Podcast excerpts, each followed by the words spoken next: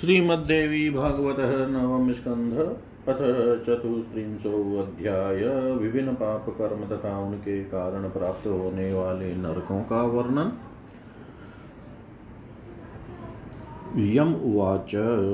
छिनति जीवं खड्गेन दयाहीन सुदारुण नरघाति हन्ति नरमर्थलोभेन भारते। अशिपत्रै वसेत्सोऽपि यावदिन्द्राश्चतुर्दश तेषु यो ब्राह्मणान् हन्ति सत्मन्वन्तरं वसेत् क्षीणाङ्गसवंसेत सोऽपि खड्गधारेण सन्ततम् अनाहारशब्दमुच्ये यं दूतेन ताडितमन्तानः शतजन्मानि शतजन्मानि शुकरकुकुटः सप्तजन्मानि श्रृगालसप्तजन्मसु व्याघ्रश्च सप्तजन्मानि वृकश्चेव त्रिजन्मसु सप्तजन्मसु मण्डुको यमदूतेन ताडित। स भवेद्भारते वर्षे महिश्च ततः शुचिग्रामाणां नगराणां वा दहनं य करोति च। शूरधारै वसेत्सोऽपि क्षीणाङ्गस्त्रीयुगं सति ततः प्रेतो भवेत् सद्यो वग्निवक्त्रो भ्रमन्महिम् सप्तजन्मा कपोत सप्तजन्मसु ततो भवेन्महाशूली मानव सप्तजन्मनि। सप्तजन्म गलत्कुष्ठी ततः शुद्धो भवे नर परकर्णे मुखं दत्त्वा परनिन्दां करोति य। परदोषे महाश्लाघी देवब्राह्मणनिन्दक शुचिमुखे वसेत्सोऽपि शुचिविद्धो युगत्रयं ततो भवेद्वृषिश्च ततो भवेद् वृषि, वृषिचक्रश्च, सर्पश्च, सप्तजन्मसु, वज्रकीट, सप्तजन्म भस्मकीटस्ततः परं ततो भवेन् मान्वश्च महाव्याधिस्ततः शुचि गृहीणां हि गृहं भित्त्वा वस्तुस्तेयं करोति य। गाश्च छाङ्गाश्च मेषांश्च, याति गोकामुखे च स ताडितो यमदूतेन वसे तत्र युगत्रयं। ततो भवेत् सप्तजन्म गोजातिर्व्याधिसंयुत त्रिजन्मनि। इमेषजातिश्चागजातिस्त्रिजन्मनि ततो भवेन मानवश्च नित्यरोगी दरिद्रकः, भार्याहीनो बन्धुहीन सन्तापी च ततः शुचि। सामान्यद्रव्यचौरश्च याति नक्रमुखं च स ताडितो यमदूतेन वशे तत्राब्धकत्रयम् तत्तो भवेत् सप्तजन्म गोपतिर्व्याधिसंयुतः, ततो भवेन्मानवश्च महारोगी ततः शुचि। हन्तिगाश्च गञ्जाश्चैव, तुरङ्गाश्च नगास्तथा स याति गजदंशं च महापापी युगत्रयं ताडितो यमदूतेन नागदन्तेन सन्ततं स भवेद्। गजजातिश्च तुर्गश्च त्रिजन्मनि गोजातिर्मलेक्षजातिश्च ततः शुद्धो भवे नर जलं पिबन्तीं, त्रिशितां गां वारयाति पुमान्। नरकं गोमुखाकारं क्रीमितप्तोदकान्वितं तत्र तिष्ठति सन्तप्तो यावन्मन्वन्तरावधि। ततो नरोऽपि गोहिनो महारोगी दरिद्रकः सप्तजन्मान्त्यजातिश्च ततः शुद्धो भवे नर गोहत्यां ब्रह्महत्यां च करोति अतिदेशिकीम्। यो हि गच्छन्त्यगम्यां च यः स्त्रीहत्यां करोति च भिक्षुहत्यां महापापी भ्रूणहत्यां च भारते कुम्भिपाके वसेत्सोऽपि यावदिन्द्राश्चतुर्दश ताडितो यमदूतेन चूर्णीयमानश्च सन्ततं क्षणं पतति वग्नौ च क्षणं पतति कण्टके क्षणं पते तप्त तप्ततैले तप्तौ, येन क्षणं क्षणं क्षणं च तप्तलोहे च, क्षणं च तप्तताम्रके गृध्रो जन्मसहस्राणि शतजन्मानि, शूकर काकश्च सप्तजन्मानि, सर्पश्च सप्तजन्मसु। षष्टिवर्षसहस्राणि विष्टायां जायते कृमि, नानाजन्मसु स वृषस्ततः कुष्ठिदरिद्रक सावित्र्युवाच विप्रहत्या च गोहत्या किं विधा चातिदेशिकी का वा नृणामगम्या च को वा सन्ध्यावीनक अदीक्षितः पुमान् को वा को वा तीर्थप्रतिग्रही द्विज को वा ग्रामयाजी को वा विप्रोवत देवल। शूद्राणां सुपकारश्च प्रमतो वृषलीपति एतेषां लक्षणं सर्वं वद वेदविदां वर।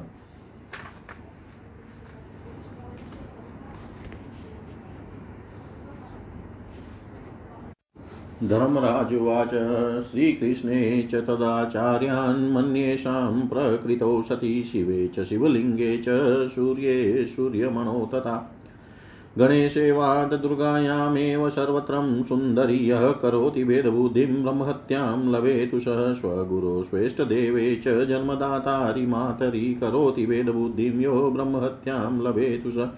वैष्णवेषु च भक्तेषु ब्राह्मणेष्वितरेषु च करोति भेदबुद्धिं ब्रह्महत्यां लभेतु स। विप्रपादोदके चैव शालग्रामोदके तथा करोति भेदबुद्धिं यो ब्रह्महत्यां लभेतु स। शिवनैवेद्यके चैव हरिनैवेद्यके तथा करोति भेदबुद्धिं यो ब्रह्महत्यां लभेतु स। सर्वेश्वरेश्वर कृष्णे सर्वकारणकारणे सर्वाद्यै सर्वदेव हम सेव्ये सर्वान्तरात्मनि माययानेकरूपे वाप्येक एव हि निर्गुणे करोति शेन भेदं यो ब्रह्महत्यां लभेतु स। शक्तिभक्ते द्वेषबुद्धिं शक्तिशास्त्रै तथैव च द्वेषय कुरुते मत्र्यो ब्रह्महत्यां लभेतु स। पितृदेवार्चनं यो वा त्यजेद् वेदनिरूपितं य करोति निषिधं च ब्रह्महत्यां लभेतु स यो निन्दति ऋषिकेशं तन्मन्त्रोपासकं तथा पवित्राणां पवित्रं च ज्ञानानन्दं सनातनम् प्रधानं वैष्णवानां च देवानां सेव्यमीश्वरं येनाचयन्ति निन्दन्ति ब्रह्महत्यां लभन्ति ते।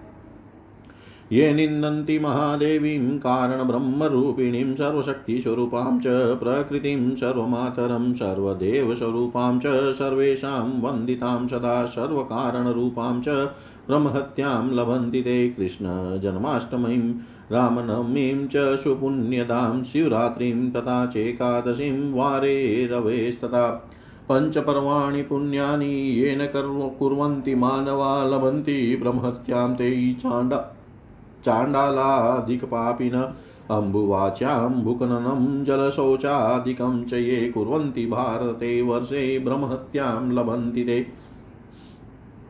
गुरुं च मातरं, तातं, साध्वीं, भार्यां, सुतः सुताम् अन्निन्द्यां यो न पुष्णाति, ब्रह्महत्यां लभेतु स विवाहो, यस्य न भवेन, पश्यति सुतं तु हरिभक्तिविहीनो यो ब्रह्महत्यां लभेतु स हरेर्नैवेद्यभोजी नित्यं विष्णुं न पूजयेत् पुण्यं पार्थिवलिङ्गं च ब्रह्महासो प्रकीर्तित।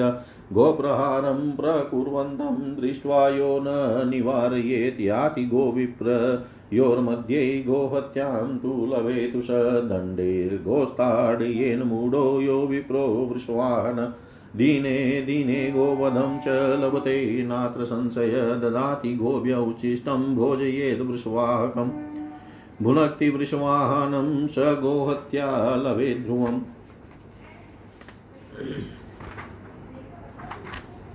वृषलीपतिं याजयेद्यो भुङ्क्तेऽनं तस्य यो नर गोहत्या शतकं सोऽपि लभते नात्र संशय।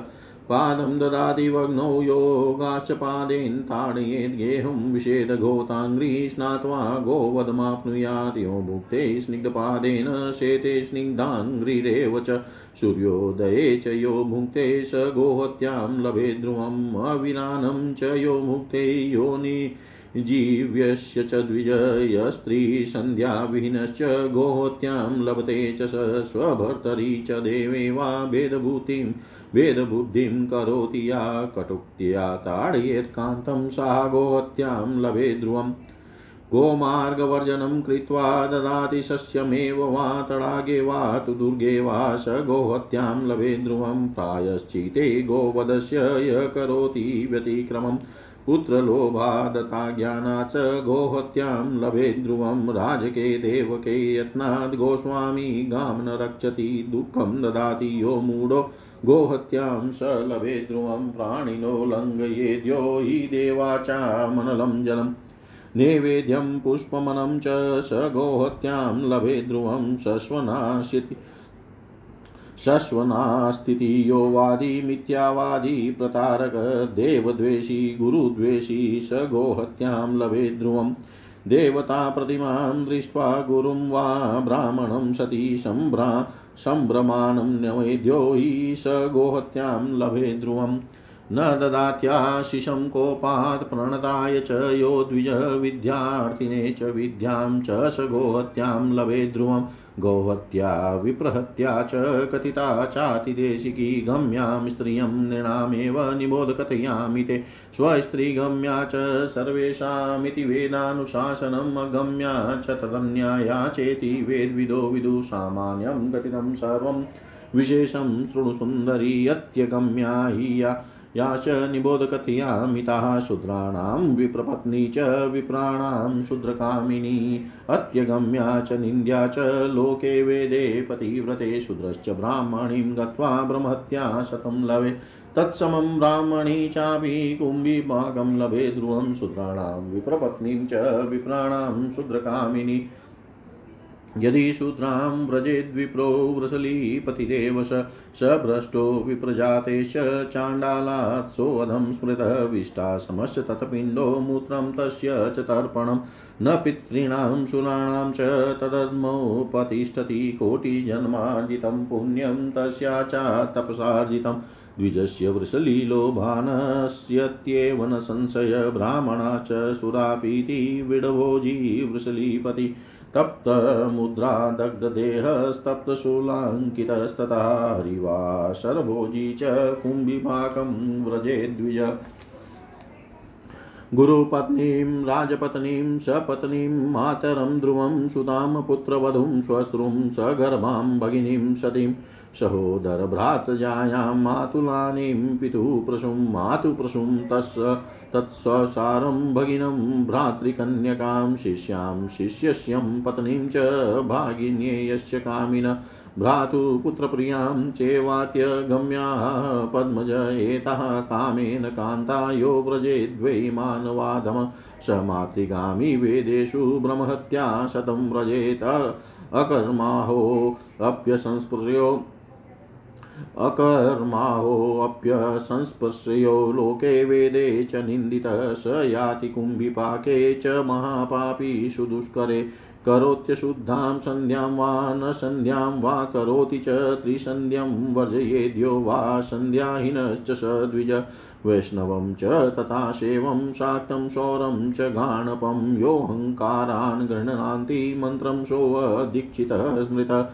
प्रवाहम् अवधीकृत्वा यावदस्तचतुष्टयं तत्र नारायण स्वामी गङ्गागर्भान्तरे वसेत् तत्र नारायणक्षेत्रे मृतो याति हरे पदं, वाराणस्यां वदर्यां च गङ्गासागरसङ्गमे पुष्करे हरिहरक्षेत्रे प्रवासे, कामरुस्थले हरिद्वारे च केदारे च, हरिद्वारे च केदारे, तथा मातृपुरे अपि च सरस्वती नदीतीरे पुण्ये वृन्दावने वने गोदावर्यां च कौशिक्यां त्रिवेण्यां च हिमाचले। येषु तीर्थेषु यो दानं प्रतिगृह्णाति कामतः स च तीर्थप्रतिग्राहि कुम्भिपाके प्रियाति स। शूद्रसेवी शूद्रयाजी ग्रामयाजीति कीर्तितः तथा देवोपजीवी च देवलपरिकीर्तितः शूद्रपाकोपजीवी सुपकार इति स्मृतः सन्ध्यापूजनहीनश्च प्रमतः पतितः स्मृतः उक्तं सर्वं मया भद्रे लक्षणं वृसलीपते एते महापातकिनः कुम्भिपाकं प्रयान्ति ते कुण्डा न्यन्यानि ये यान्ति निबोध कथयामि ते कुण्डान्यन्यानि ये यान्ति निबोध कथयामि ते। यमराज बोले, हे सावित्री, भारतवर्ष में जो कोई निर्दयी तथा क्रूर व्यक्ति खड़ग से किसी जीव को काटता है या कोई नरघाती धन के लोभ से किसी मनुष्य की हत्या करता है वह चौदहों इंद्रों की स्थिति पर्यंत शिपत्र वन नामक नरक में वास करता है। उनमें भी जो ब्राह्मणों की हत्या करता है, वह सो मनवंतर तक वहाँ रहता है।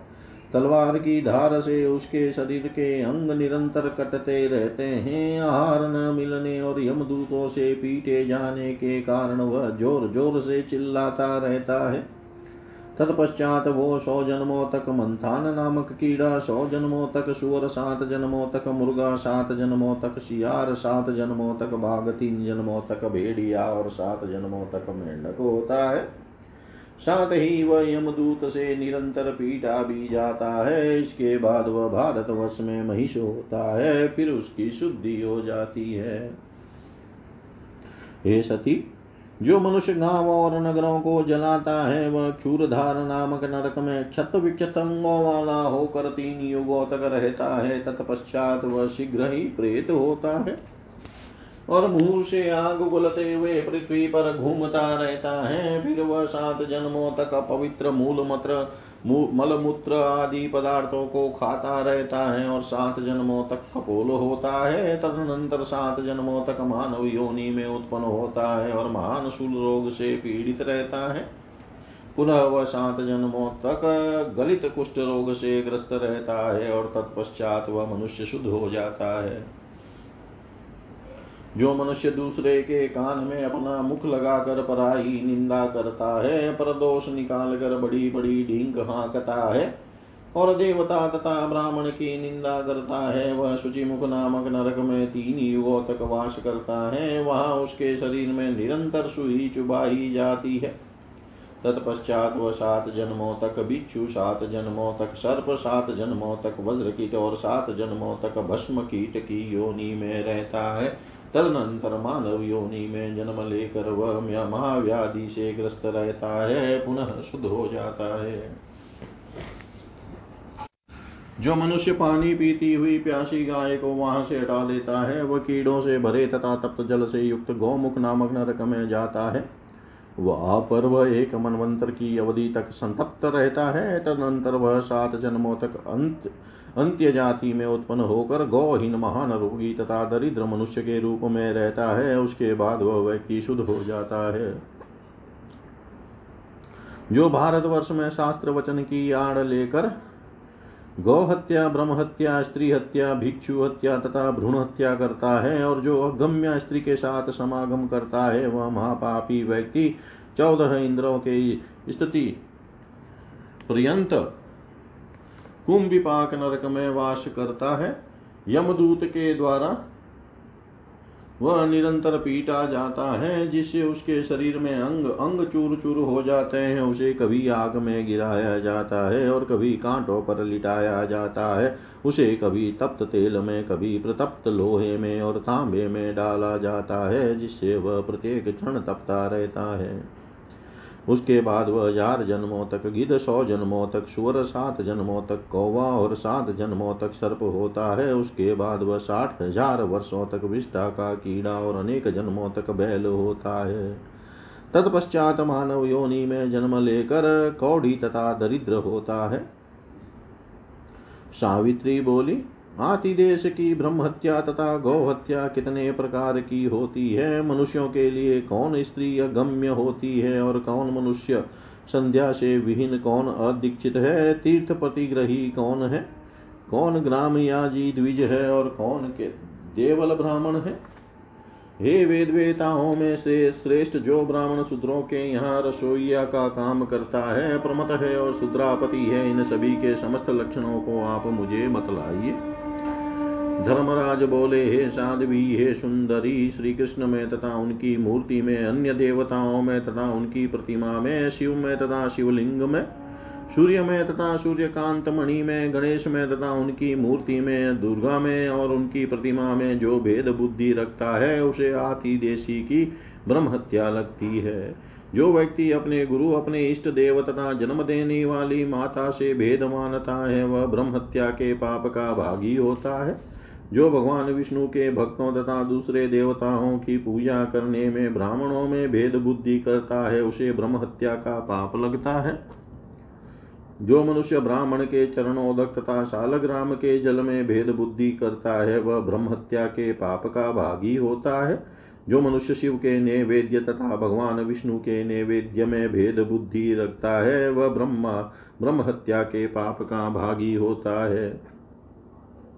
जो व्यक्ति सर्वेश्वरों के भी ईश्वर, सभी कारणों के कारण, सबके आदि स्वरूप, सभी देवताओं के आराध्य, सबकी अंतरात्मा एक होते हुए भी अपनी योग माया के प्रभाव से अनेक रूप धारण करने में सक्षम तथा निर्गुण श्री कृष्ण में और ईशान शिवजी में भेद करता है, उसे ब्रह्म हत्या का पाप लगता है। जो मनुष्य भगवती शक्ति की उपासना करने वाले के प्रति द्वेष भाव रखता है तथा शक्ति शास्त्रों की निंदा करता है, उसे ब्रह्म हत्या का पाप लगता है। जो मनुष्य वेदों में प्रतिपादित रीति से पितृपूजन तथा देवार्चन का त्याग कर देता है और निषिद्ध विधि से कर्म संपन्न करता है, वह ब्रह्म हत्या के पाप का भागी होता है। जो भगवान ऋषिकेश और उनके मंत्रों की उपासना करने वालों की निंदा करता है और जो पवित्रों के भी पवित्र ज्ञान आनंद सनातन वैष्णवों के परम आराध्य तथा देवताओं के सेव्य परमेश्वर की पूजा नहीं करते, अपितु निंदा करते हैं, वे ब्रह्म हत्या के पाप के भागी होते हैं। जो कारण ब्रह्म रूपिणी सर्वशक्ति स्वरूपा, सर्वजननी, सर्वदेव स्वरूपिणी, सबके द्वारा वंदित तथा सर्व कारण रूपी ही मूल प्रकृति महादेवी की सदा निंदा करते हैं। उन्हें ब्रह्म हत्या का पाप लगता है। जो मनुष्य पुण्यदायिनी कृष्ण जन्माष्टमी, रामनवमी, शिवरात्रि, एकादशी और रविवार, इन पाँच पुण्य पर्वों के अवसर पर व्रत नहीं करते, वे चांडाल से भी भड़कर पापी हैं और उन्हें ब्रह्म हत्या का पाप लगता है। जो इस भारत वर्ष में अम्बुवाची योग आद्रा नक्षत्र के प्रथम चरण में पृथ्वी खोदते हैं या जल में शौच आदि करते हैं, उन्हें ब्रह्म हत्या का पाप लगता है। जो मनुष्य अपने गुरु, माता, पिता, साध्वी, भार्या, पुत्र तथा अनिंदनीय आचरण करने वाली पुत्री का भरण पोषण नहीं करता उसे ब्रह्म हत्या का पाप लगता है, जिसका विवाह न हो हुआ हो, जिसने पुत्र न देखा हो, अर्थात पुत्रवान न हो, तथा जो भगवान श्री हरि की भक्ति से विमुख हो, वह ब्रह्म हत्या के पाप का भागी होता है। जो मनुष्य भगवान श्री हरि को नैवेद्य अर्पण किए बिना भोजन करता है, विष्णु का नित्य पूजन नहीं करता और पवित्र पार्थिव लिंग का पूजन नहीं करता, उसे ब्रह्म हत्यारा कहा गया है। जो किसी मनुष्य को गाय पर प्रहार करते हुए देख कर उसे नहीं रोकता और जो गाय तथा ब्राह्मण के बीच से निकलता है, वह गौ हत्या के पाप का भागी होता है। जो मूर्ख ब्राह्मण गायों को डंडों से पीटता है और बैल पर सवारी करता है, उसे प्रतिदिन गौ हत्या का पाप लगता है। जो व्यक्ति गायों का झू गायों को झूठा अन्न खिलाता है, बैल की सवारी करने वाले को भोजन कराता है और बैल की सवारी करने वाले का अन्न खाता है, उसे निश्चित रूप से गौ हत्या का पाप लगता है। जो ब्राह्मण शुद्रापति के यहाँ यज्ञ कराता है और उसका अन्न ग्रहण करता है, वह एक सौ गौ हत्या के पाप का भागी होता है, इसमें संदेह नहीं है। जो मनुष्य पैर के, पैर से अग्नि का स्पर्श करता है, गायों को पैर से मारता है और स्नान करके बिना पैर धोए देवालय में प्रवेश करता है, उसे गौ हत्या का पाप लगता है। जो व्यक्ति गीले पैर भोजन करता है, गीले पैर सोता है और सूर्योदय के समय भोजन करता है, उसे अवश्य ही गौ हत्या का पाप लगता है। जो द्विजपति पुत्रहीन स्त्री का तथा योनि जीवी व्यक्ति का अन्न खाता है और जो त्रिकाल संध्या से वीन है, उसे भी गौ हत्या का पाप लगता है। जो स्त्री अपने पति तथा देवता में भेद बुद्धि रखती है तथा कटु वचनों से अपने पति को पीड़ित करती है, उसे निश्चित रूप से गौ हत्या का पाप लगता है। जो मनुष्य गोचर भूमि को जोत कर उसमें अनाज बोता है या तालाब अथवा दुर्ग दुर्ग में फ़सल उगाता है, उसे निश्चय ही गौ हत्या का पाप लगता है। जो व्यक्ति पुत्र के मोह से अथवा ज्ञान के कारण गौवध के प्रायश्चित में व्यतिक्रम करता है, उसे निश्चित रूप से गौ हत्या का पाप लगता है। जो गाय का स्वामी अराजकता तथा देवोपद्रव के अवसर पर गाय की रक्षा नहीं करता तथा जो गाय को पीड़ा पहुंचाता है, उस मूर्ख को निश्चय ही गौ हत्या का पाप लगता है। जो मनुष्य प्राणियों देव मूर्ति अग्नि, जल, नैवेद्य, पुष्प तथा अन्न को लांगता है, वह निश्चित रूप से गौ हत्या के पाप का भागी होता है। मेरे पास कुछ नहीं है, ऐसा जो सदा कहता है, झूठ बोलता है, दूसरों को ठगता है और देवता तथा गुरु से द्वेष करता है, उसे गौ हत्या का पाप अवश्य लगता है। हे साध्वी, जो मनुष्य देव प्रतिमा गुरु तथा ब्राह्मण को देख कर आदर पूर्वक प्रणाम नहीं करता उसे निश्चित रूप से गौ हत्या का पाप लगता है। जो ब्राह्मण प्रणाम करने वाले को क्रोध क्रोधवश आशीर्वाद नहीं देता और विद्यार्थी को विद्या प्रदान नहीं करता, उसे अवश्य ही गौ हत्या का पाप लगता है।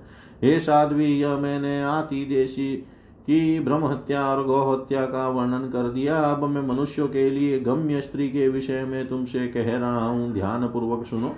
सभी मनुष्यों को केवल अपनी भार्या के साथ गमन करना चाहिए। यह वेदों का आदेश है। उसके अतिरिक्त अन्य स्त्री अगम्य है, ऐसा वेद वेताओं ने कहा है। हे सुंदरी, यह सब सामान्य नियम कहा गया। अब कुछ विशेष नियमों को सुनो। जो स्त्रियाँ विशेष रूप से गमन करने योग्य नहीं है, उनके विषय में बता रहा हूँ। ध्यान पूर्वक सुनो। हे पतिव्रते शूद्रों के लिए ब्राह्मण की पत्नी और ब्राह्मणों के लिए शूद्र की पत्नी अति अगम्य तथा निंद्य है, ऐसा लोक और वेद में प्रसिद्ध है। ब्राह्मणी के साथ समागम करने से शूद्र एक सौ गो हत्या का पाप का भागी होता है और वह निश्चित रूप से कुंभी पाक नरक प्राप्त करता है, तथा उस शूद्र के साथ ब्राह्मणी भी कुंभी पाक नरक में जाती है।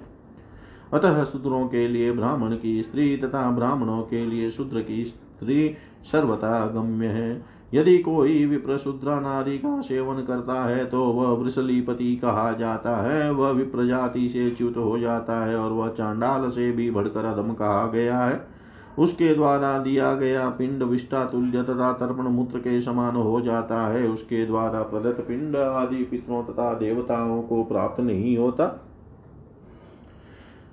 करोड़ों जन्मों में पूजन तथा तप करके उस ब्राह्मण के द्वारा अर्जित किया गया पुण्य सुद्रा नारी के साथ गमन करने से नष्ट हो जाता है। इसमें संदेह नहीं है। सुरापान करने वाला, वैश्याओं का अन्न खाने वाला सुद्रा नारी का सेवन करने वाला, तप्त मुद्रा तथा तप्त त्रिशूल आदि से दागे गए शरीर वाला तथा एकादशी को अनुग्रहण करने वाला ब्राह्मण कुंभी पाक नरक में जाता है। ब्रह्मा जी ने गुरु की पत्नी, राजा की पत्नी, सौतेली महापुत्री पुत्र वधु सास, गर्भवती स्त्री, बहन, पतिव्रता स्त्री, सहोदर भाई की पत्नी, मामी, दादी, नानी, मौसी, भतीजी, शिष्य शिष्य की पत्नी, भांजे की पत्नी और भाई के पुत्र की पत्नी को अति अगम्य कहा है। जो नराधम काम मोहित होकर इनके साथ गमन करता है, उसे वेदों में मातृगामी कहा गया है और उसे सौ ब्रह्म हत्या का पाप लगता है। वह कोई भी कर्म करने का पात्र नहीं रह जाता। वह अस्पृश्य है और लोक में तथा वेद में सब जगह उसकी निंदा होती है। वह महापापी अत्यंत क्लेशदायक, कुंभी पाक नरक में जाता है, जो शास्त्रोक्त विधान से संध्या नहीं करता अथवा संध्या करता ही नहीं और जो तीनों कालों की संध्याओं से रहित है, वह द्विज संध्याहीन द्विज कहा गया है। जो होमकार के कारण विष्णु, शिव शक्ति, सूर्य तथा गणेश इन देवों के मंत्र की दीक्षा ग्रहण नहीं करता, उसे अदीक्षित कहा गया है। गंगा के प्रवाह के दोनों ओर की चार हाथ की चौड़ी भूमि को गंगा गर्भ कहते हैं। वहीं पर भगवान नारायण निवास करते हैं। उस नारायण क्षेत्र में मृत्यु को प्राप्त होने वाला व्यक्ति भगवान श्री हरि के धाम में पहुँच जाता है। वाराणसी बद्रिकाश्रम गंगा सागर संगम पुष्कर क्षेत्र हरिहर क्षेत्र प्रवास क्षेत्र कामाख्या पीठ हरिद्वार केदार क्षेत्र मातृपुर, सरस्वती नदी के तट पवित्र वृंदावन, गोदावरी नदी, कौशिकी नंदी, त्रिवेणी संगम और हिमालय, इन तीर्थों में जो मनुष्य कामना पूर्वक दान लेता है, वह तीर्थ प्रतिग्राही है और इस दान ग्रहण के कारण वह कुंभी पाक नरक में जाता है। जो ब्राह्मण शूद्रों की सेवा करता है तथा उनके यहाँ यज्ञ आदि कराता है, उसे ग्राम याजी कहा गया है। देवता की पूजा करके अपनी आजीविका चलाने वाला ब्राह्मण देवल कहा गया है। शूद्र के यहाँ रसोई बनाकर आजीवा आजीविका चलाने वाले विप्र को सुपकार कहा गया है। संध्या तथा पुरुजन कर्म से विमुख विप्र को प्रमत तथा पतित कहा गया है। हे कल्याणी, वृषली पति के समस्त लक्षणों का वर्णन मैंने कर दिया है। ये सब महापापी और वे कुंभी पाक नामक नरक में जाते हैं। जो पापी दूसरे कुंडों में जाते हैं, उनके विषय में अब मैं तुम्हें बता रहा हूँ। ध्यान पूर्वक सुनो। इति श्रीमद्देवी भागवते महापुराणे अष्टादश सहस्रयां संहितायां नवम स्कंदे नारायण नारद संवादे। सावित्र्युपाख्याने नानाकर्मविपाक फलवर्णनं नाम चतुस्त्रिंशोऽध्याय सर्वं श्रीशां सदाशिवार्पणम् अस्तु। ॐ विष्णवे नमः। ॐ विष्णवे नमः। ॐ विष्णवे नमः। श्रीमद्देवी भागवतः नवम स्कंदत पंचत्रिंशोऽध्याय विभिन्न पाप से प्राप्त होने वाली विभिन्न का वर्णन धर्मराजुवाच देवसेवां विना साध्वी न भवेत् कर्म कृतनम् शुधकर्म शुधबीजं नरकश्च कुकर्मणः पुश्चल्यनं च यो भुक्ते योष्यां गचेत् पतिव्रते स द्विजः कालसूत्रं च मृतो याति सुदुर्गमम् शतवर्षं कालसूत्रे स्थिरीभूतो भवेद्ध्रुवं तत्र जन्मनि रोगी च ततः शुद्धो भवेद्विज पतिव्रता चेकपदो द्वितीये कुलटा स्मृता तृतीये दर्शिनी ज्ञेया चतुर्थे पुञ्चलीत्यपि वेश्या च पञ्चमे षष्ठे पुङ्गी च सप्तमे अष्टमे।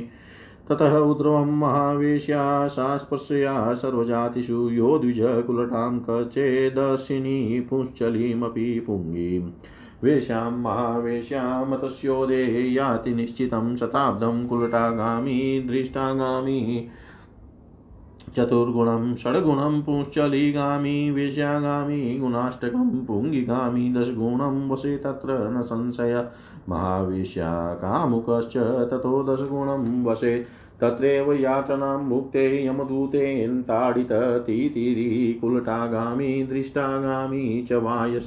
कोकिल पुंशलिगामी वेश्यागामी वृकस्मृतः पुङ्गिगामी शुकरश्च सप्तजन्मनि भारते। महावेश्या प्रगामी च जायते शाल्मलितरु यो भुक्ते ज्ञानहीनश्च ग्रहणे चन्द्रसूर्ययो। अरुन्तुदं स यात्, यात्येवाप्यन्नाम नमानाब्दमेव च ततो भवेन मानवस्या, वश्चाप्युदरे रोगपीडितः, गुल्मयुक्तश्च, काणश्च, दन्तहीनस्ततः शुचि, वाक्प्रदतां, स्वकन्यां च योऽन्यस्मै प्रदाति च। स वसेत पांशुकुण्डे च तद्भोजी शतवत्सरं तदद्व तदद्रव्यहारी यः साध्वी पांशुवेष्टे शताब्दकं निवसेच्छरशय्यामा शय्यायां मम दूतेन ताडितः भक्त्या न पूजयेद् विप्र शिवलिङ्गं च पार्थिवं। स याति शूलिन पापाचुलप्रोतं सुदारुणं स्थित्वा शताब्दं तत्रैव स्वापदं सप्तजन्मसु ततो भवे। देवलश्च सप्तजन्म ततः शुचि करोति कुण्ठितं विप्रं यद्भिया कम्पते द्विज प्रकम्पने वसेत् सोऽपि विप्रलोमाब्दमेव च प्रकोपवदना कोपात् स्वामिनं या च पश्यति। कटुक्तिं च प्रवदति, शोल्मुखं सम्प्रयाति उल्कां ददाति, तद्वक्त्रे सततं मम किङ्करदण्डेन, ताड्येन मुग्नि तल्लोमाब्दप्रमाणकम् ततो भवेन मानवी च विधवा सप्तजन्मसु सा भुक्त्वा चैव वेधव्यं व्याधियुक्ता। ततः शुचिया ब्राह्मणी शूद्रभोग्या चान्दकूपे प्रयाति सा। तप्तशोचोदकै ध्वान्तै तदाहारी दिवानिशं निवसेदितसन्तप्ता मम दूतेन ताडिता। शोचोदके निमग्ना सा यावदिन्द्राश्चतुर्दश काकी जन्मसहस्राणि शतजन्मानि शूकरि शृगाली शतजन्मानि शतजन्मानि कुकुटी पारावती सप्तजन्म वानरी सप्तजन्मसु ततो भवेत् सा चाण्डाली सर्वभोग्या च भारते, ततो भवेत् रजकी, यक्ष्मग्रस्ता च पुंसञ्चली ततः कुष्ठयूता तेलकारी शुद्धा भवे, ततः निवसेद्वेदने वेश्या पुङ्गी च दण्डाता दण्डताडने जलरन्ध्रै वशे वेश्या कुलटा स्वैरिणी दलने चैव दृष्टा च शोषणे तथा निवसेध्यातनायुक्ता मम दूतेन ताडिता विनमुत्रभक्षा सततं यावन्मन्वन्तरं सति। ततो भवेद्वीटकृमिश्च लक्षवर्ष ततः शुचि ब्राह्मणो ब्राह्मणी गच्छे क्षत्रियाँ वापि क्षत्रिय। वेश्यो वेश्यां च शूद्रां वा शूद्रश्चापि व्रजेदधि स्वर्णपरद्वारेश्च कषायं यान्ति ते जना। भुक्त्वा कषा कषायत्तप्तोदं निवसेद्वा शताब्दकं ततो विप्रो भवेच्छुदस्ततो वै क्षत्रियादय योषितश्चापि शुदयन्ति इत्येव मा पितामह क्षत्रियो ब्राह्मणी गच्छेद्वेश्यो वापि पतिव्रते मातृगामी भवेत् सोऽपि शूर्पे च नरके वसेत् शूर्पकारेश कृमिभिः ब्राह्मण्या सभक्षितः प्रतप्तमूत्रभोजी च मम दूतेन ताडित, तत्रैव यातनां भुक्ते यावन्निन्द्रा चतुर्दश सप्तजन्मवराहश्च, छागलश्च, ततः शुचीकरे धृत्वा तु तुलसीं प्रतिज्ञां यो न पालये। मिथ्या वा शपथं कुर्यात् च ज्वालामुखं व्रजेत् गङ्गातोऽयं करे कृत्वा प्रतिज्ञां यो न पालये। शीलां वा देवप्रतिमां स च ज्वालामुखं व्रजे दत्त्वा दक्षिणहस्तं च प्रतिज्ञां यो न पालयेत् स्थित्वा देवगृहे वापि स च ज्वालामुखं व्रजेतास्पर्शय ब्राह्मणं गां च ज्वालावग्नि व्रजेद्विज न पालयेत् प्रतिज्ञां च स च ज्वालामुखं व्रजेत् मित्रद्रोही कृतघ्नश्च यश्च विश्वासघातक मिथ्या साक्ष्यपदश्चेव स च ज्वालामुखं व्रजेत् एते तत्र वसत्येव यावदिन्द्रा चतुर्दश तथाङ्गारप्रदग्धाश्च मम दूतेन ताडिता चाण्डालस्तुलसीं स्पृष्ट्वा शतजन्म ततः शुचि। मलेच्छो गङ्गाजलस्पर्शी पञ्चजन्म ततः शुचि शीलास्पर्शी विट्कृमिश्च सप्तजन्मसु सुन्दरी। अर्चास्पर्शी ब्रह्मकृमिः सप्तजन्म ततः शुचि, दक्षहस्तप्रदाता च सर्पश्च सप्तजन्मसु। ततो भवेद् ब्रह्महीनो मानवश्च ततः शुचि, मिथ्यावादी देवगृहे देवल सप्तजन्मसु। विप्रादिस्पर्शकारी च व्याघ्रजातिर्भवेद्ध्रुवं ततो भवे च मुखः स बधिरश्च त्रिजन्मनि। भार्याहीनो, बन्धुहीनो, वंशहीनस्ततः शुचि, मित्रद्रोही च नकुलः कृतघ्नश्चापि गण्डक। विश्वासघाती व्याघ्रश्च सप्तजन्मसु। भारते मिथ्या साक्षी च वक्तव्ये मण्डुकः सप्तजन्मसु। पूर्वान् सप्ताः परान् सप्त पुरुषान् हन्ति चात्मनः नित्यक्रियाविहीनश्च जडत्वेन युतो द्विज। यस्या नास्ता वेदवाक्यै मन्दं हस्ति सन्ततं व्रतोपवासहीनश्च सद्वाक्यपरनिन्दक धूम्रान्धे च वसेत् सोऽपि शताब्दं धूम्रभक्षक। जलजन्तुर्भवेत्, सोऽपि शतजन्मक्रमेण च ततो नानाप्रकारश्च मतस्य जातिस्ततः शुचि। य करोत्युपहासं च देवब्राह्मणयोर्धने पातयित्वा च पुरुषान् दशान् पूर्वान् दशापरान् सोऽयं याति च धूम्रान्धं धूम्रध्वान्तसमन्वितम् धूम्रक्लिष्टो धूम्रभोजी वशे तत्र चतुर्गुणं ततो मुषकजातिश्च सप्तजन्मसु भारते। ततो नानाविद्यापक्षिजातय कृमिजातिभिः, ततो नानाविधा वृक्षा पशवश्च, ततो नर विप्रो देवज्ञजीवी च वेद्यजीवी चिकित्सकः लाक्षा लोहादिव्यापारी रसादिविक्रयी च स याति नागवेष्टं च नागे वेष्टितमेव च, वसेत् स लोममानाब्धं तत्रैव नागपाशिता ततो नानाविधा पक्षिजातयश्च, ततो नर, ततो भवेत् स गणको वेद्यश्च सप्तजन्मसु। गोपश्च कर्मकारश्च, रङ्गकारस्ततः शुचि प्रसिद्धानि च कुण्डानि, कथितानि पतिव्रते। अन्यानि च प्रसिद्धानि, क्षुद्राणि सन्ति, तत्र वै सन्ति पातकीनस्तेषु स्वकर्मफल। भोगिन भ्रमन्ति नानायोनिं च, किं भूय श्रोतुमिच्छसि। भ्रमन्ति नानायोनिं च, किं भूय श्रोतुमिच्छसि। धर्मराज बोले, हे साध्वी देवताओं की उपासना के बिना कर्म बंधन से मुक्ति नहीं होती। शुद्ध कर्म का बीज शुद्ध होता है और कुकर्म से नरक की प्राप्ति होती है। हे पतिव्रते, जो ब्राह्मण पुंचली स्त्री का अन्न खाता है अथवा जो इसके साथ भोग करता है, वो मरने के पश्चात अत्यंत कष्टदायक काल सूत्र नामक नरक में जाता है और उस काल सूत्र में सौ वर्षों तक पड़ा रहता है।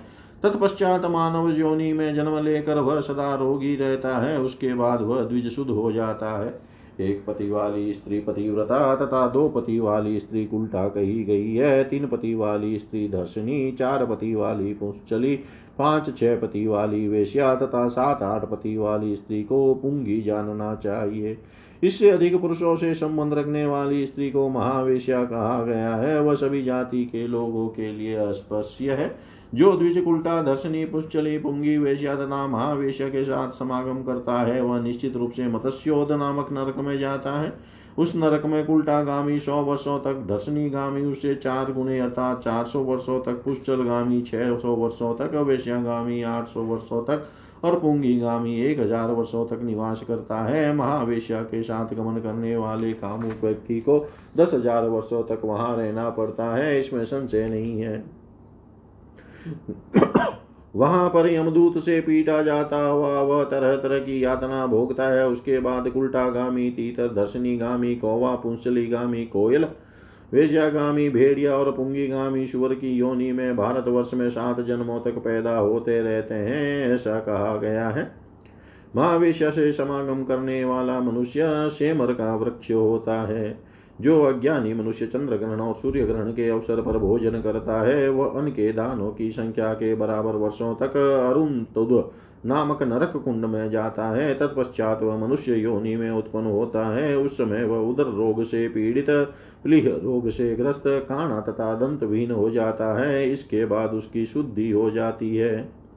जो अपनी कन्या का वागदान करके उसे किसी अन्य पुरुष को प्रदान कर देता है, वह पांशु कुंड नामक नरक में सौ वर्षों तक वास करता है और उसी धूल राशि का भोजन करता है। ये साध्वी, जो मनुष्य अपनी कन्या के धन का हरण करता है, वह पांशु वेस्ट नामक नरक कुंड सौ वर्षों तक वास करता है। वह बाणों की सैया पर लेटा रहता है और मेरे दूत उसे पीटते रहते हैं। जो विप्र भक्ति पूर्वक पार्थिव शिवलिंग की पूजा नहीं करता, वह त्रिशूल धारण करने वाले भगवान शिव के प्रति अपराध जन्य पाप के कारण सुलप्रोत नामक अत्यंत भयानक नरक कुंड में जाता है। वहाँ सौ वर्ष तक रहने के पश्चात वह सात जन्मों तक वन्य पशु होता है, उसके बाद सात जन्मों तक देवल होता है, फिर उसकी शुद्धि हो जाती है। जो किसी विप्र को कुंठित कर देता है और उसके भय से वह कांपने लगता है, वह उस द्विज के शरीर में जितने रोम होते हैं, उतने वर्षों तक प्रकंपन कुंड में निवास करता है। कोपाविष्ट मुख वाली जो स्त्री अपने पति को क्रोध भरी दृष्टि से देखती है और कटुवाणी में उनसे बात करती है, वह उन्मुख नामक नरक कुंड में जाती है। वहाँ पर मेरे दूत उसके मुख में निरंतर प्रज्वलित अंगार डालते रहते हैं और उसके सिर पर डंडे से प्रहार करते रहते हैं। उसके पति के शरीर में जितने रोम होते हैं, उतने वर्षों तक उस स्त्री को उस नरक कुंड में रहना पड़ता है। उसके बाद मानव जन्म प्राप्त करके वह सात जन्मों तक विधवा रहती है। विधवा विधवा का जीवन व्यतीत करने के पश्चात वह रोग से ग्रस्त हो जाती है। तत्पश्चात उसकी शुद्धि हो जाती है। जो ब्राह्मणी शूद्र के साथ भोग करती है, वह अंधकुप नामक नरकुंड में जाती है। अंधकार में तथा तप्त सोच जल युक्त उस कुंड में वह दिन रात पड़ी रहती है और उसी तप्त शौच जल का भोजन करती है। मेरे दूतों के द्वारा पीटी जाती हुई वह वहाँ अत्यंत संतप्त रहती है। वह स्त्री चौदह इंद्रों की स्थिति पर्यंत उस शौच जल में डूबी रहती है। तत्पश्चात वह एक हज़ार जन्म तक कौवी, एक सौ जन्म तक शुक्री एक सौ जन्म तक शियारिण एक सौ जन्म तक कुकुटी, सात जन्म तक कबूतरी और सात जन्म तक वानरी होती है। इसके बाद वह भारत वर्ष में सर्वभोग या चांडाली होती है। उसके बाद वह वह विचारिणी धोबिनी, धोबिन होती है और सदा यक्षमा रोग से ग्रस्त रहती है। तत्पश्चात वह कोड रोग से युक्त तेलकारी तेलिन होती है और उसके बाद शुद्ध हो जाती है। वेश्या वेदन कुंड में पुंगी दंड ताड़न कुंड में महावेश जलरंध्र कुंड में कुलटा देह चूर्ण कुंड में स्व स्वैरिणी दलन कुंड में और दृष्टा शोषण कुंड में वास करती है। हे साध्वी, मेरे दूध से पीटी जाती हुई वह वहाँ यातना भोगती रहती है। उसे एक मनवंतर तक निरंतर विष्टा और मूत्र का भक्षण करना पड़ता है। उसके बाद वह एक लाख वर्ष तक विष्ठा के कीट के रूप में रहती है और फिर उसकी शुद्धि हो जाती है। यदि ब्राह्मण किसी पराई, ब्राह्मणी के साथ, क्षत्रिय क्षत्रिय चतराणी के साथ, वैश्य किसी वैश्या के साथ और शूद्र किसी शूद्रा के साथ भोग करता है तो अपने ही वर्ण की पराई स्त्रियों के साथ भोग करने वाले ये वे पुरुष कषाय नामक नरक में जाते हैं। वहाँ वे कषाय खारा तथा गर्म जल पीते हुए सौ वर्ष तक बड़े रहते हैं। उसके बाद वे ब्राह्मण क्षत्रिय आदि पुरुष शुद्ध होते हैं। उसी प्रकार यातनाएँ, भोग कर वे ब्राह्मणी आदि स्त्रियाँ भी शुद्ध होती है, ऐसा पितामह ब्रह्मा ने कहा है। हे पतिव्रते, जो क्षत्रिय अथवा वैश्य किसी ब्राह्मणी के साथ समागम करता है, वह मातृगामी होता है और वह सुर्प नामक नरक में वास करता है। ब्राह्मणी सहित वह मनुष्य शुभ के आकार के कीड़ों के द्वारा नोचा जाता है। वहाँ वह अत्यंत गर्म मूत्र का सेवन करता है और मेरे दूत उसे पीटते हैं। वहाँ पर वह चौदह इंद्रों के आयु पर्यंत यातना भोगता है। उसके बाद वह सात जन्मों तक शुअर और सात जन्मों तक पकड़ा होता है। तत्पश्चात वह शुद्ध हो जाता है। जो मनुष्य हाथ में तुलसी दल लेकर की गई प्रतिज्ञा का पालन नहीं करता अथवा मिथ्या शपथ लेता है, वह ज्वालामुख नामक नरक में जाता है। उसी प्रकार जो मनुष्य अपने हाथ में गंगा जल सालग्राम शिला अथवा किसी देवता की प्रतिमा लेकर की गई प्रतिज्ञा का पालन नहीं करता, वह भी ज्वालामुख नरक में जाता है। जो मनुष्य किसी दूसरे व्यक्ति के दाहिने हाथ में अपना दाया हाथ रखकर अथवा किसी देवालय में स्थित होकर की गई प्रतिज्ञा को पूर्ण नहीं करता, वह भी ज्वालामुख नरक में जाता है। जो द्विज किसी ब्राह्मण अथवा गाय का स्पर्श करके की गई प्रतिज्ञा का पालन नहीं करता, वह ज्वालामुख नामक नरक में जाता है। उसी तरह जो मनुष्य अपने मित्र के साथ द्रोह करता है कृतज्ञ है, विश्वासघात करता है और झूठी गवाही देता है, वह भी ज्वालामुख नरक में जाता है। ये लोग उस नरक में चौदह इंद्रों की स्थिति पर्यंत निवास करते हैं। मेरे दूत अंगारों से उन्हें दागते हैं और बहुत पीटते हैं। तुलसी का स्पर्श करके मिथ्या शपथ लेने वाला सात जन्म तक चांडाल होता है। उसके बाद उसकी शुद्धि होती है। गंगा जल का स्पर्श करके की गई प्रतिज्ञा का पालन न करने वाला पाँच जन्म तक मलेच होता है। उसके बाद वह शुद्ध होता है। हे सुंदरी शालग्राम शीला का स्पर्श करके की गई प्रतिज्ञा का पालन न करने वाला सात जन्म तक विष्ठा का कीड़ा होता है। किसी देव प्रतिमा का स्पर्श करके जो मिथ्या प्रतिज्ञा करता है, वह सात जन्म तक ब्राह्मण ग्रस्त के घर कीड़ा होता है। इसके बाद उसकी शुद्धि हो जाती है। किसी के दाहिने हाथ पर अपना दाहिना हाथ रखकर मिथ्या शपथ लेने वाला सात जन्म तक सर्प होता है। उसके बाद ब्रह्म ज्ञान विहीन मानव होता है। पुनः शुद्ध हो जाता है। जो देव मंदिर में मिथ्या वचन बोलता है, वह सात जन्म तक देवल होता है। ब्राह्मण आदि को स्पर्श करके झूठी प्रतिज्ञा करने वाला निश्चित रूप से बाघ योनि में जन्म लेता है। उसके बाद वह तीन जन्म तक गूँगा और फिर तीन जन्म तक बहरा होता है। वह भार्या रहित बंधु बांधवों से विहीन तथा निसंतान रहता है। तत्पश्चात शुद्ध हो जाता है। जो मित्र के साथ द्रोह करता है, वह नेवला होता है। जो दूसरों का उपकार नहीं मानता, वह गेंडा होता है। जो विश्वासघाती होता है, वह सात जन्म तक भारत वर्ष में भाग होता है। और जो झूठी गवाही देता है, वह सात जन्म तक मेढक होता है। वह अपनी सात पीढ़ी पहले तथा सात पीढ़ी बाद के पुरुषों का अधः पतन करा देता है। जो द्विज नित्य क्रिया से विहीन तथा जड़ता से युक्त है, वेद वाक्यों में जिसकी आस्था नहीं है, जो कपट पूर्वक उनका सदा उपवास करता है, जो व्रत तथा उपवास नहीं करता और दूसरों के उत्तम विचारों की निंदा करता है, वह धूम्रांध नामक नरक में धूम का ही भक्षण करते हुए एक सौ वर्ष तक निवास करता है। उसके बाद वह क्रम से सौ जन्मों तक अनेक प्रकार का जल जंतु होता है। तत्पश्चात वह अनेक प्रकार की मत्स्य योनि में जन्म लेता है, उसके बाद उसकी शुद्धि हो जाती है। जो मनुष्य देवता तथा ब्राह्मण की संपत्ति का उपहास करता है, वह अपनी दस पीढ़ी पहले तथा दस पीढ़ी बाद के पुरुषों का पतन कराकर स्वयं धूम्र तथा अंधकार से युक्त धूम्रांध नामक नरक में जाता है। वहाँ पर धुएँ से कष्ट सहते हुए तथा धुएँ का ही भोजन करते हुए वह चार सौ वर्षों तक रहता है। उसके बाद वह भारत वर्ष में सात जन्म तक चूहे की योनि में जन्म पाता है, तदनंतर वह अनेक प्रकार के पक्षियों तथा कीड़ों की योनि में जाता है। उसके बाद अनेक विध वृक्ष तथा पशु होने के अनंतर वह मनुष्य योनि में जन्म ग्रहण करता है। जो विप्र ज्योतिष विद्या से अपनी आजीविका चलाता है। वेद्य होकर चिकित्सा वृत्ति से आजीविका चलाता है। लाख लोहा आदि का व्यापार करता है और रस आदि का विक्रय करता है। वह नागों से व्याप्त नागवेष्ट नामक नरक में जाता है और नागों से आबद्ध होकर अपने शरीर के रोम प्रमाण वर्षों तक वहाँ निवास करता है। तत्पश्चात उसे नाना विध पक्षी योनिया मिलती है और उसके बाद वह मनुष्य होता है। तत्पश्चात वह सात जन्म तक गणक और सात जन्म तक वैद्य होता है, पुनः गोप कर्मकार और रंगकार होकर शुद्ध होता है। हे पतिव्रते, मैंने प्रसिद्ध नरक कुंडों का वर्णन कर दिया। इनके अतिरिक्त और भी छोटे छोटे कुंड हैं जो प्रसिद्ध नहीं है। अपने कर्मों का फल भोगने के लिए पापी लोग वहाँ जाते हैं और विविध योनियों में भ्रमण करते रहते हैं। अब तुम और क्या सुनना चाहती हो?